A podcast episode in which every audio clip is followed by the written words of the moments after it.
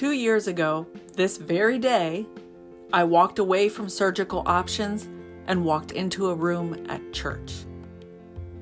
That room was flooded with equal parts sunlight and hope. Two years ago, at this time, I was laying it all down at your feet, Jesus. I walked in hoping for a miracle and walked out with so much more. So, do you know what we're doing today? On this two year anniversary of my healing, we are stacking stones. That's right. Oh, that's not how you celebrate. Maybe you should start. Because, in my experience, in order to appreciate a gift, you have to acknowledge the pain. Stacking stones is a practical way to do both. Nobody teaches this better than Joshua. So before you head out to find some rocks, I want you to hear this story. Pay attention to the details. Remember the details. For some context, we are picking up after the crazy miracle of God splitting the Jordan River so the Israelites could cross on dry land. Again, huge miracle in and of itself, but let's get to the lesson and pick up the story in chapter 4, appropriately called the Memorial Stones. After the entire nation had finished crossing the Jordan, the Lord spoke to Joshua. Choose 12 men from the people, one man from each tribe, and command them. Take 12 stones from this place, in the middle of the Jordan, where the priests are standing, carry them with you, and set them down at the place where you spend the night. So Joshua summoned the 12 men he had selected from the Israelites, one man for each tribe, and said to them, Go across to the ark of the Lord your God in the middle of the Jordan. Each of you will lift a stone onto his shoulder, one for each of the Israelite tribes, so that this will be a sign among you. So that this will be a sign among you. In the future, when your children ask you, What do these stones mean to you? you should tell them. The water of the Jordan was cut off in front of the Ark of the Lord's covenant. When it crossed the Jordan, the Jordan's water was cut off. Therefore, these stones will always be a memorial for the Israelites. The Israelites did just as Joshua had commanded them. The twelve men took stones from the middle of the Jordan, one for each of the Israelite tribes, just as the Lord had told Joshua. They carried them to the camp and set them down there.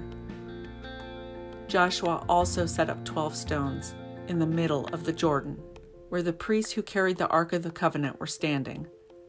The stones are still there today. The priests carrying the ark continued standing in the middle of the Jordan until everything was completed that the Lord had commanded Joshua to tell the people, in keeping with all that Moses had commanded Joshua. The people hurried across, and after everyone had finished crossing, the priests with the ark of the Lord crossed in the sight of the people. Whew, that's a lot, I know. We're focusing on God's request to set up some stones. Those Israelites were so freaked out that they hurried right through their miracle. I would have too, totally. But God gave them another gift. That's just His way. He knew they'd rush through, so God gave the priests and Joshua a command to stand giving them a chance to watch everyone pass by, making eye contact with so many faithful followers, and encouraging them to keep going while they held the ark. Do you remember where Joshua set up his own stack of stones? Right in the middle, like a secret just for him and God to remember together. Imagine Joshua looking for those rocks and piling them right there in the middle of his obedience. He should be drowning, but God made a way. I bet with each stone he's thinking of the names of the people they lost along the way. Because even on the way to a miracle, there will be loss and there will be things you need to grieve. And you must. I'm sorry, but you must grieve the sad and the hard. Take the time to fully understand and name the hurt. We don't remember the past great works of God so that we can live in a dreamland of the past, thinking that the best days of our Christian experience are behind us. We remember them as a point of faith so we can trust God for greater and greater works in the future because we have seen and experienced His past faithfulness. Now, if you just watched that video of me, you need to move right on out of dreamland and recognize the living, powerful, right next to you God that is capable of greater and greater works. Two years ago, I walked away from pain and possible paralysis. And I am now walking in power. It's not just for me, it's for you too. Remember who you are to whom you belong. Remember, the plan is good, not easy, but it is good and full of hope. Remember, God doesn't work according to this world's economy of shortages.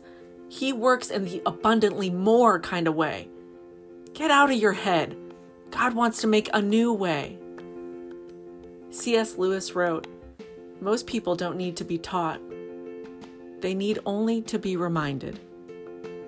Stacking stones is a beautiful way to remember that eternity is written on your heart. That the Spirit of the Lord is on you because the Lord has anointed you. That you were chosen before creation. You just need to be reminded. This is me reminding you. If I were to stack memorial stones right now, it would look like a heap of pain pills medical bills, cards of sympathy and encouragement, scriptures, time lapse videos of sunrises, whiteboards in hospitals with my nurses' names on them, a stack of journals, a bunch of blog posts, and a lot of you. Those help me remember my pain. They help me say thank you.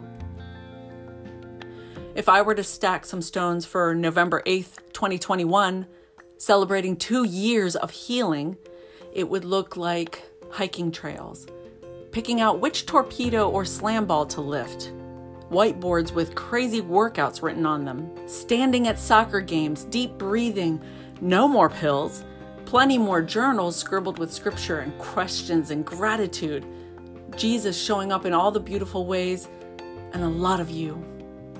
It all helps me remember my pain, be blown away by my health, and helps me say thank you even louder.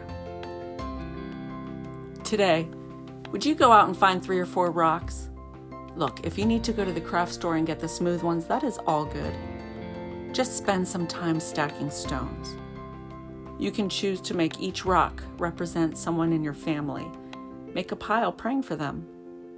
You can lay out that big hope on your heart and let each rock be a part of the prayer. Display your memorial stones. Let your friends and family ask you questions. Let them be a sign among you. And when others ask, What do these stones mean to you? you should tell them. Stacking stones is a powerful way of letting the light in.